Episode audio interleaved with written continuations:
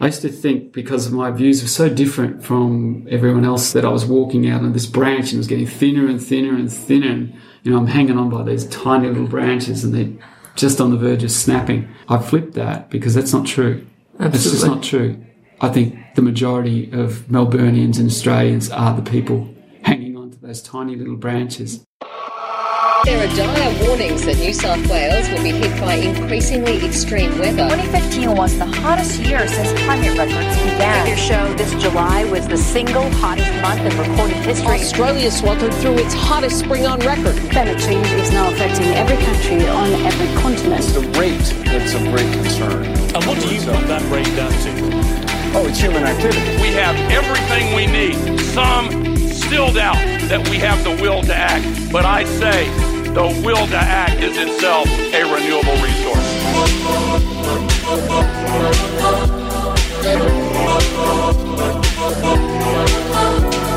Hello and welcome to episode 29 of Climactic, your story on climate change. This show carries on from part one of our interview with Brett Hedger from last week. If you haven't heard that already, I do recommend you go back and check that one out first. As we know, Brett is a sustainability officer at Port Phillip City Council here in Melbourne, but when he's not doing that, he is zero impact man. And in this show, we'll get more into his 52 week program to live a far more sustainable life. So without further ado, here we go with part two of our interview with Brett Hedger. These are all fantastic, just conversation points to bring up with anybody around you, even, you know, even if some of them you're not quite ready to do yourself or anything, hmm. but as conversation starters. Where did this list come from and, and how did you come up with it and how did you programatize it? What it, what it, I guess, tell people about is that the, all the things on the list are things you could easily find out yourself. Mm-hmm. If you just go and go on any search engine and just type in top 10 sustainability tips, just do that Yeah. and see if you're doing them. But then do them forever. Yep. You know, then just compile them and then start living it and go, oh, this list says this. And then what does that mean? And how does that impact me, my family, or, you know, whatever your situation is? How does that impact? Can I keep doing this? What's, in, what's needed to keep doing this? You know, simple things are like, you know, say you want to buy organic food. Where do you get that from? Mm-hmm. At a, so quite often I travel to Queen Victoria Market. That's a decent old trip. And if I'm doing it on my bike with a backpack with 30 kilograms of produce, Yeah. You know, it's difficult. So how can I continue to do that? Catch the train, do this, do that, you know? So it's working through all of those issues. Are there some places locally that I can get some of the organic stuff from? Or can I order it online through Ceres? You know, through, through their, there's over a thousand Woolworths supermarkets. There's one Ceres. Yes. If we all shopped at Ceres, how many Ceres would there be? And how many Woolworths would there be? What does Woolworth do? They sell lots of alcohol, lots of tobacco. They're up to their neck in poker machines. You know, there's all kinds of issues. Mm-hmm. Supermarkets don't care about us. Ceres does. Mm-hmm. And Ceres cares about local farmers. So, see, there's a simple thing. Yep. You just all you're doing is stopping going to supermarkets. That's another easy thing to do. Or if the supermarkets are your main thing, what I what I say to people is become like a mercenary. Get in you get in your army fatigues, and that's how you go. That's how you go into supermarkets. Stay on the outside Yep. and creep around. Grab the things that you can get the minimal packaging that you actually need. Stay in the fruit and veg section mm-hmm. and get out as fast as you can. As soon as you start going down those other aisles in the supermarket, you're stuffed. You're trapped. You're in their vortex and you're hold and you're, you're getting your heart sort of ripped out of your guts. So stay away from supermarkets, but see that the power in that. If suddenly Ceres is inundated, they start opening more places that are, are closer to us. Yes. And see, Ceres also has the education element. They're not, um, I think they're not for profit. They are, Uh, yeah. Yeah, so it, it's just this whole community outreach, and it's it just involves local farmers, and there's beauty, power, passion, and love and warmth in Ceres Where in I'm sure you've been to Woolworths. It'd be Coles. hilarious to think of a Woolworths that's full of love and care and compassion. Yeah. You, you, you wouldn't recognize the place. No, no, and so it's counterproductive for all of us if we, hmm. if as you said at the start, you know, we believe it's a climate emergency, it's counterproductive for us to go to a supermarket. Yes, it is. And if we do have to go there, act like a mercenary. yeah. So I was in Coles last week. I just buy the organic tofu. Mm-hmm. In, damage out, I call it. Yeah. Get in, grab your thing, get out. You, you treat them with the same level of respect and care they're treating you. Uh, They're a, a vending machine for the things you need. Ceres is a, a vendor that you know has your interests best at heart, and they're worth the trip to. That's right. It's it's it's the potential to create a relationship with the community, That's right. whereas big corporates can't do that. No. They, they pretend they can, but mm-hmm. there's no such thing. It's just a legal entity. It's it's it's not something with a heart. they true. care about profit, not the community, and that's that's a key thing. If mm-hmm. Woolworths is at the heart of your community, you need you need to work on things with your other community members to take the heart out of Woolworths and start making you know inroads to provide facilities and services and goods that in, come in direct competition with Woolworths, but support your community. Uh, it sounds like we need to do a, a whole thing with the whole list, or I need to get every single listener to, to come to a seminar or something, or a, a talk. Well, the video's coming out soon. Fantastic. You know, That's the- the best way to leverage it. Mark, just for the listeners, Mark and I were just talking briefly before we started recording, and uh, I did a presentation recently for Zero Impact Man. And it was um, videoed, so there will be a video, and that really, uh, I think, help people to to get. I guess another level of this information, so it's not something we have to discuss everything on the, the Yeah. list. Certainly, there's no time to do it anyway Yeah, today. that's- that's fine. um, okay. so we the garden. Josh, I didn't realize I was speaking to Howard Hughes. Sorry. that you'd be surrounded by bottles, yep. preserved food. There's over Mm-hmm. a thousand bottles of preserved food in my house.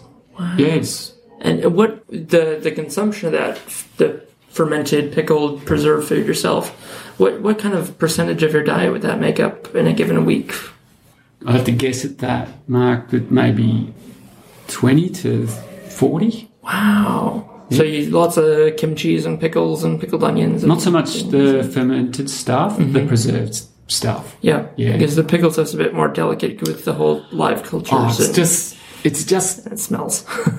No, I have I have dabbled in Yeah. um, a range of different fermented products. So, and the dabbling leads to hardcore experience. Yep. Uh, the the thing my dabbling hasn't extended to, you know, uh, I guess a, a vocation is is simply time, mm-hmm. and that's where the community comes in. That's where it's so important. I can do my preserves, but what I find is I, I can't go out in the bush as much as I want if I'm just up to my neck in the kitchen all weekend, which which is preserving does take up a fair bit of time. But when I've got as I've got a three year old apricot tree, which I and I'm, I live in a rental house, which I, I think is important for people to know. Um, I planted nearly thirty fruit trees on that property. I've only been there four years. wow. The apricot tree is three years was three years old in the last sort of harvest, and I got over sixty bottles of apricots. So I have apricots for probably two years, and there's another harvest hopefully coming up this year. But the the point I'm trying to make is that you know you might make some sauerkraut or kimchi or mm-hmm. something, and you might have twenty bottles of that. And I've got sixty bottles of apricots. Let's just do a You'd little. love some kimchi. I'd love some kimchi, and I'd love to go for a bushwalk this weekend. Yeah. that's the bit. yeah. That's the bit. When more of us are doing it, it it's it becomes so powerful. Mm-hmm. The the problem is, you know, we most of us go to supermarkets, and most of us are isolated in suburban enclaves, and it really is isolating out there. And that's that's another thing that I think is important to talk about. Mm-hmm. And that that could be a whole other episode. The the isolation of people who think this way are guided by their hearts and spirit mm-hmm. as opposed to other motivational forces. So, yeah, but that little swap thing that starts to create something. Definitely. Have you had any uptake on that? Did you have anybody Oh, in no, your I don't. neighborhood who? I don't swap anything. No, is that simply because you haven't found anybody yet? Is like just I'm, curious. I'm not like, or- actively looking at the moment, um, and certainly the place where I live in suburban Melbourne, I don't think is, uh, you know, there's pockets of it, but it's hard. That's hard work too. Yeah. you know, because none of the systems are set up, and that's what you, what I've found through following all of these things and the things that go beyond them. What ha- what happens, Mark, is it's like that, that mountain climbing thing. Once you get up to the top of the mountain, you see another mountain, Mm-hmm. which you couldn't see at the bottom. But your view is expanded. And I used to think, I used to think because I was getting further and further out of mainstream sort of population Australia, just just the way people think. I used to think that I was getting further away. I look at it in a different way now that I'm getting closer to the source of life and to the heart of life. Mm-hmm. And I used to think it was like this big tree. So there'd just be all these branches. And I used to think because my views were so different from everyone else that I'd come across that I was walking out on this branch and it was getting thinner and thinner and thinner. And, you know, I'm hanging on by these tiny little branches and they're just on the verge of snapping. Um, but that's, I flipped that because that's not true. It's just not true. I think the majority of Melburnians and Australians are the people hanging on to those tiny little branches. Definitely. I'm in at the centre. I'm I'm hugging that big tree, and I'm thanking that tree for all it has done for all of us. And I'm going closer to that tree. That's right. The way I would have flipped that and looked at it, or the way I would have probably expressed that same thing was, you know, the way you're living now, people have lived closer to this way of living a lot longer than they have the way that most of us in mainstream society are living with driving to work, driving to the supermarket, everything's just consumable and there's zero human or natural interaction you have to have for your life. Yeah. So somebody might say, well, that's, that's progress, that's development. And you could say, no, that's aberration. That's doomed to fail. And that's such a, a one off just due to a freak culmination of, yeah, hmm. resources and ignorance that you don't realize how doomed that is. And then we, of course, do realize. So that's good. You can, you, you take comfort in that. And I, I understand that it can be quite isolating. I'd say, just to throw out some, some maybe positives and um, com- uh, websites like Share Waste that started here in Australia for people to give food and organic scraps to people with worm farms and composts, and to you know, people like me who live in an apartment. I found a guy with a worm farm, started taking my food scraps to him, made friends with him, and interviewed him for the show, got involved with the community garden he's involved with. Even if you use that platform not for compost or food scraps, you'd say, hey, I, I pickle and I bottle food and I preserve food. And you, you, you might find there are some people in your area because there's, they're now, the tools are getting there through sort of these ways we can self-select into those communities. And I said don't that- understand all yeah. that. I'm familiar with um, Yeah. most of those things. The whole, uh, I guess, reliance or this belief that technology will get us out of this is misplaced completely. You Mm-hmm. It's know, almost the same thing as the using economics to fix the problems of economics. Electric cars are going to save us. Solar panels are going to save us. That's all just nonsense, Mark. There's it so just- much energy consumed by the production that, yeah, Well, then it would have saved us 50 years ago. the rare earth ago. minerals that are required to make solar panels. Mm-hmm. And what, what solar panels are not a bad thing in, in concept, but what what they essentially do, they take most people past basic efficiency Mm-hmm. and just say, well, you need five kilowatts of solar panels on your roof. Well, okay, because then you can keep going with your current lifestyle. Yeah. We don't want them to keep going with their current lifestyle because effectively they say, oh, I've got solar panels and I've got a new shower head that only does, you know, seven litres a minute or whatever. I'm done. Yeah. Everything's business as usual. And that's the problem with some of the things I was talking about earlier. All of those programs, business as usual, business as mm. usual, just do this thing. Environmentalism is not valued in any way, shape, or form. And that's why the economic system fails us all. As, as much as we, um, and you, mentioned positivity before, I think a lot of people, you know, get concerned that the message is grim and negative. It, it, it's not negative. That's our perception. We've got to come off the, we've got to come off a stable foundation of facts, and that's not negative or positive. That's just facts. And then everything else is positive, because we haven't even settled on the facts yet, because we haven't even started to act on global warming. Despite what you may see out there, nobody's started to act. That's the 30 years we were talking about earlier. There's no evidence of action anywhere on the planet. There's pockets of little, there's stories here and there, mm-hmm. but the Keeling curve has not stopped accelerating its rate of increase. So we haven't started to act yet. We haven't agreed collectively as a species that that number can't go above 411. We've said, you know what we've said, Mark?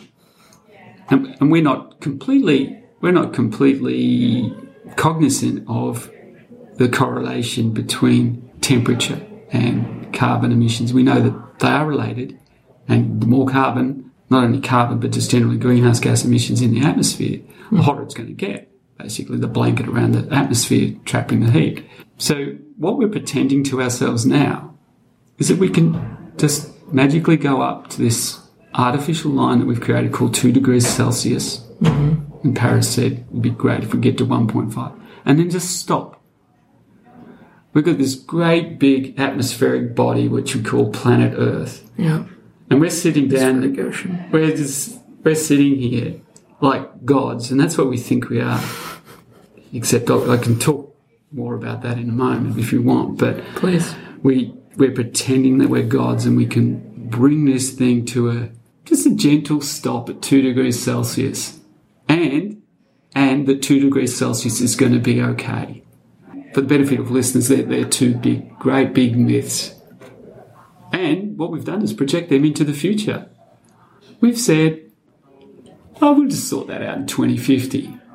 And most of the people saying that are not even going to be here in 2050. I'm going to be, if I'm lucky, I'm going to be a little old man sitting on a porch in 2050. I care about what happens. And that's another thing that what I say to most people is you don't care enough. And that's the critical part. I know, Mark, you and your listeners care about the environment, but you don't care enough. You don't care enough to act. Or I wouldn't have to tell you about divesting your superannuation or any of those other kind of things that are on the list. I wouldn't have to tell you that because you've higher priorities. Mm-hmm. You care about the environment, but you don't care enough to act about this thing that you say is an emergency. Doesn't work. Doesn't work. And we've got to stop pretending that we do care if we're not going to prioritize our actions accordingly. To put it to the top of the list, and this is a rather important problem. It doesn't matter what else is on your list. This is more important. That's right. That's so that's where I'm at. But I don't know anyone else who's well, you know, there's there's lots of people who are there, but in comparison to the mainstream population in the mainstream sort of Western white countries, uh, there isn't anyone doing this stuff at all. Do you mind if I just quickly, because I can speak to that, I think, quite easily. Like, I can identify that in myself. And I can throw out one of the reasons why I care and I'm concerned, because I can, I can see the facts I, and I can imagine the, the future. I can imagine very easily resource conflict. But I know with water scarcity, what kind of conflicts that'll lead to. And hmm. if we think we've got a boat people problem in Australia now, we haven't seen anything. But the reason why I don't want to throw everything else to the wind, make that truly my number one priority. Because yeah, you're right. Right now it's not. Um, I've got other concerns. I'm concerned about this, but I've got other pressing concerns day to day. The reason why is I don't want to give up enjoying this time a bit for the sake of everyone else that is. Because if if I if my direct action somehow leads to it not happening, then everyone else would have been, oh, cool, we didn't have to give anything up, but everything's solved. Or everything does get worse, and it's like, oh, those guys got to enjoy 10, 20, 30 more years of of the blissful end days, while I had to be an eco warrior living in sandals. How practically do you decide to make this the number one priority? Exactly. It's like the, the same level of dedication that monks put to it. And I'm Yeah. like, I could never be a monk. Yeah. So I could never be a proper, sustainably minded person. And that's what people say about me. You know, what do you do, Brett? Where how do you live? Do you live like a monk? Is that is that your thing? So that what they what they're asking for is a way out. Mm. So I'll, I won't give that to you today, Mark. I simply won't give it to you because it's not it's not true about the monk thing. It does require discipline, though. Mm-hmm. But you're right. So I get that isolated by this continuing climbing these mountains and the metaphorical mountain. I changed all my food to organic, and then I I'm on top of that mountain. But then there's an, there's another thing. Oh, yeah. There's another mountain. You know, it's it's way beyond all of those all those things on the list. You follow those things to their their nth degree, and then you just there's just more. Yeah. It's deeper. It's deeper and deeper, and maybe that is a, a spiritual kind of journey as well. But if you, you're still down at the bottom of the mountain, living high as a hog, and you know the old consumption ways, well, that has to reach a critical point too. Mm-hmm. And yeah, you're right. That's that's a good question. I think that that's a good question for future discussion. That yeah, do you just give up this this thing that we we've seemingly have, I guess, fought Yeah. fought for not fought, but um, Just feel like feel like we fought for years to live this luxurious lifestyle. I this feel like this is the end of development. This is yeah. and that everyone else wants it, and just more and more things keep coming, and new versions of this, and you need some new furniture, and you need a new kitchen, and you need a new car, and you need a new everything. Yep. Makes you feel good for a little bit, but what what I found is that there's there, there is no happiness in material possessions. Stripping all of that away, uh, happiness is by being true to yourself and being with like-minded people who share perhaps not your individual dreams, but the collective dreams. So we're working together as a community, and that's the bit that's missing. So there's not enough of us pursuing this this hardcore dream. Mm-hmm. That's why all those other things which are perceived as negative, which are just facts. We, this is a runaway train mm-hmm. that's fallen off a cliff. It's in free fall. And the free fall can only be arrested by a dramatic halt. Mm-hmm.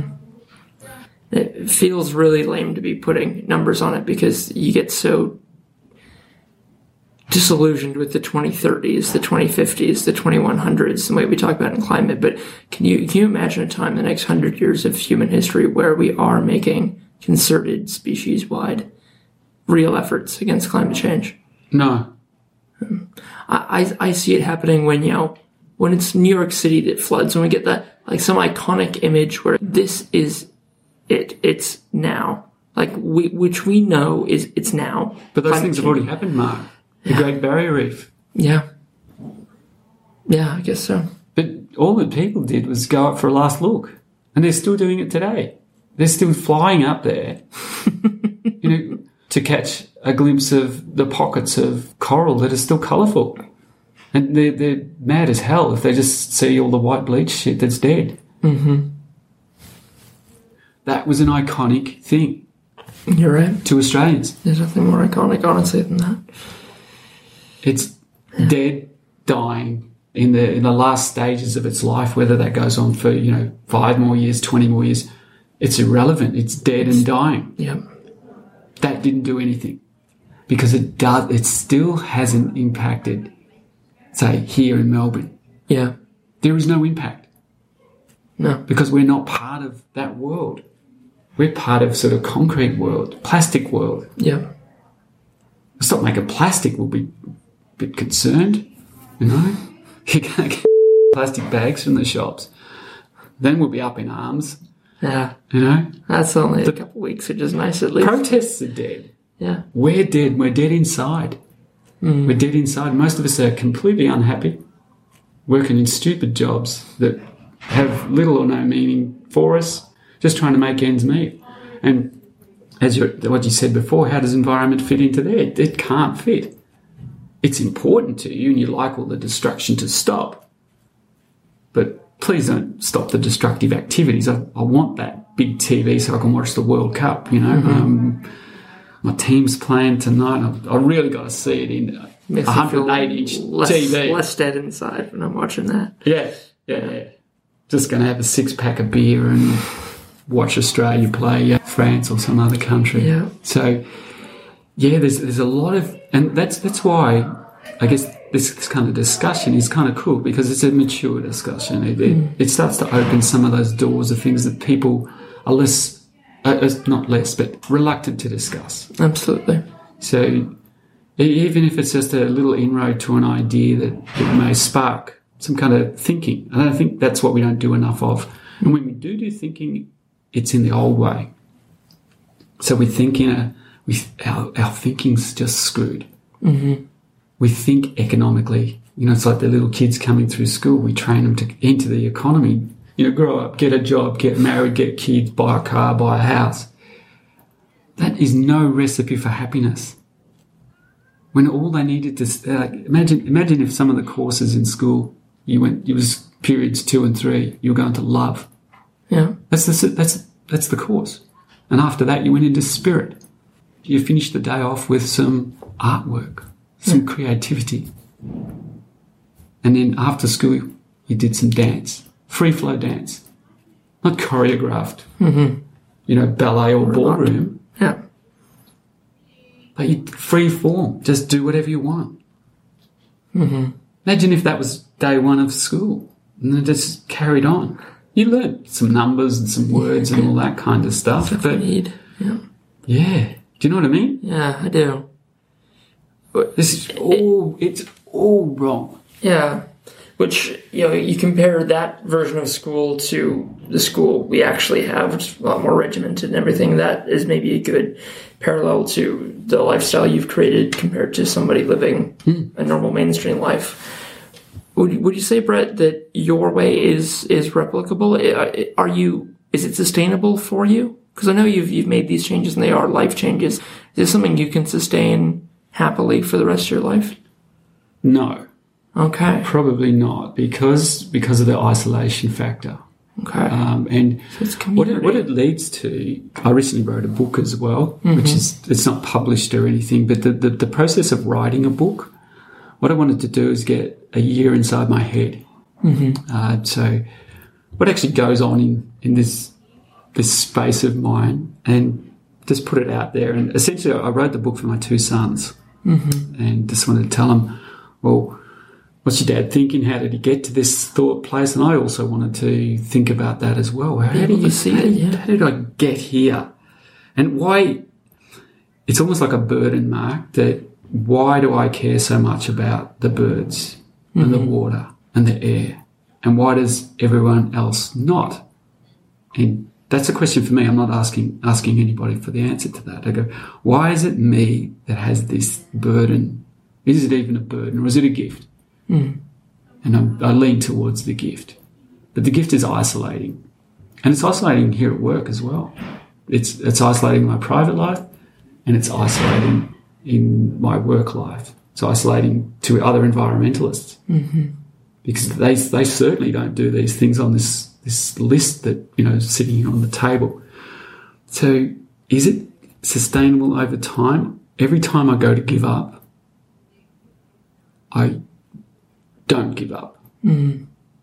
And I think that's a really important point. It would be easy, but then the, the, the point is if you care, you'll feel that force field. Mm-hmm. And you won't buy things in packets. And you might start, say, say that would be another challenge I would present to you. You can't ever buy anything in, its, in a packet. Mm-hmm. Everything ultimately comes in packets, but don't buy the little packet. You know what I mean? Yep. So all the, the chickpeas that you get from the Whole Food store, you know, they come in a big box or a big container, sure. Yeah. You But reuse it. yeah, you know, then that's what I was referring to before. You know, the, the holes that people try and pick in me. Oh, he uses dental floss.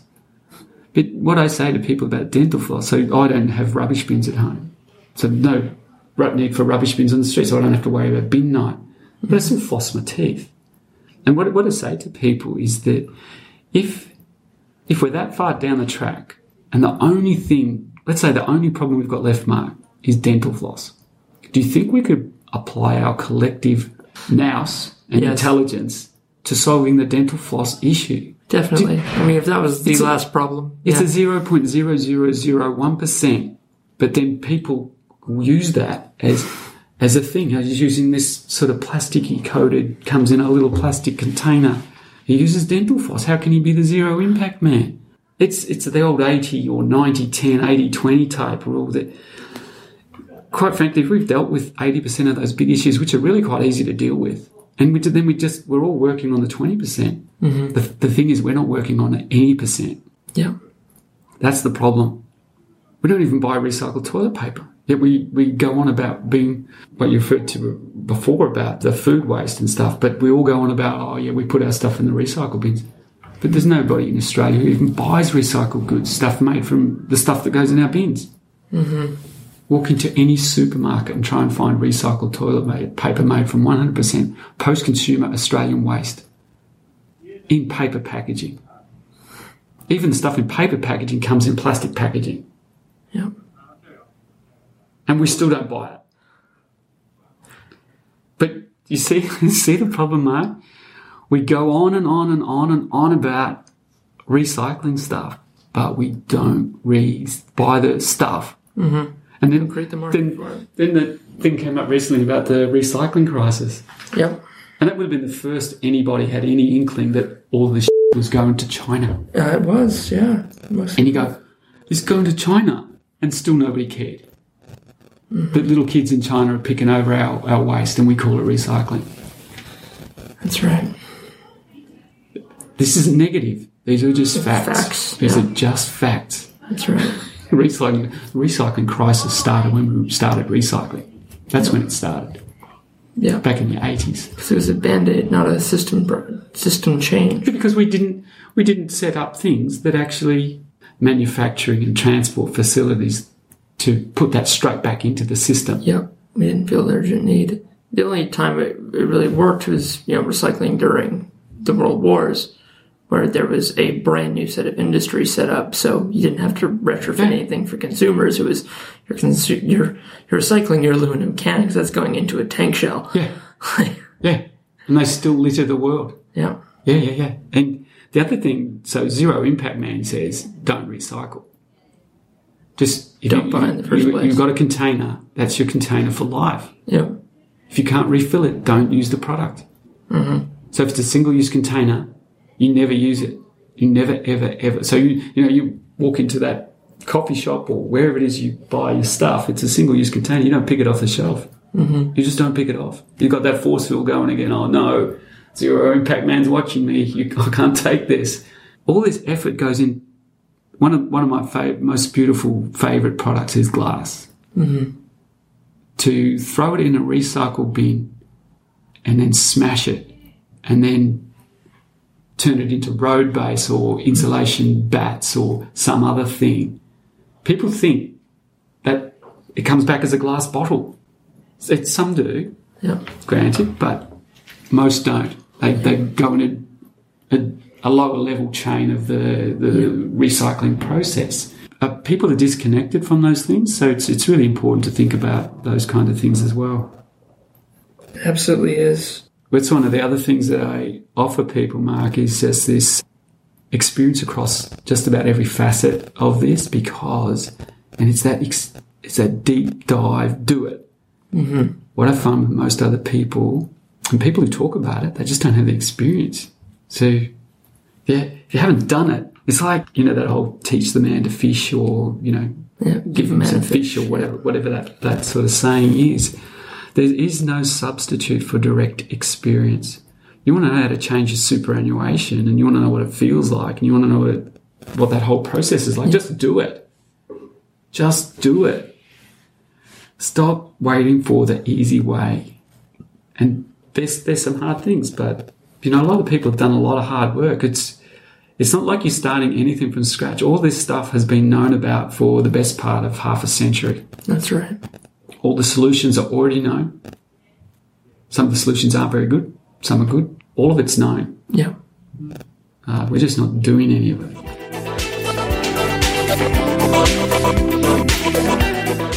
And welcome back, folks. We really hope you've enjoyed that. It was a great opportunity to have Brett sit down and talk with me for that long, and it was just too good to get down into one episode. So we hope you enjoyed that. The show next week will be quite different, but I hope you enjoyed this somewhat deep dive into the real hard edge of sustainability and a real eyes open look at what it would take to live a zero impact life. I hope that you, like me though, did take away that there are some really powerful, important things we can all do in our lives right now, especially moving our super funds out of wherever they currently are and into funds that don't invest in fossil fuels and other things that are just incompatible with the kind of world we want to see.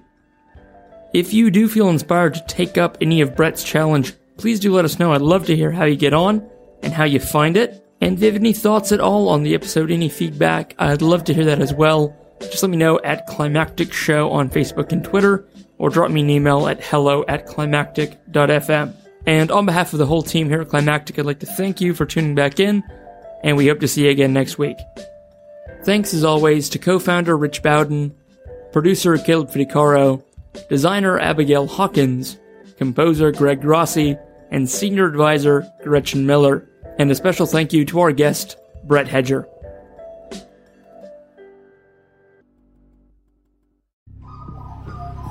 The Climactic Collective.